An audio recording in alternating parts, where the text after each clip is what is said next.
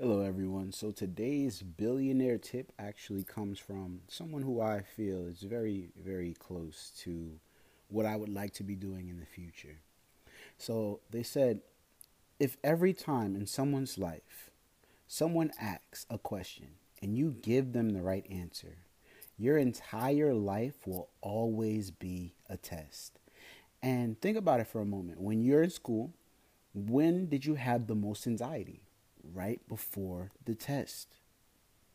And that's what happened with me. The biggest in my life, right before I, I had a test, was when I was just like, oh man, what's going on? So don't always try to say the right thing all the time. Accuracy is better than just being right.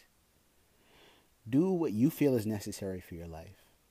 If you don't try to do something, you're always going to be failing.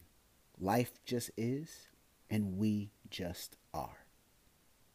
Thank you.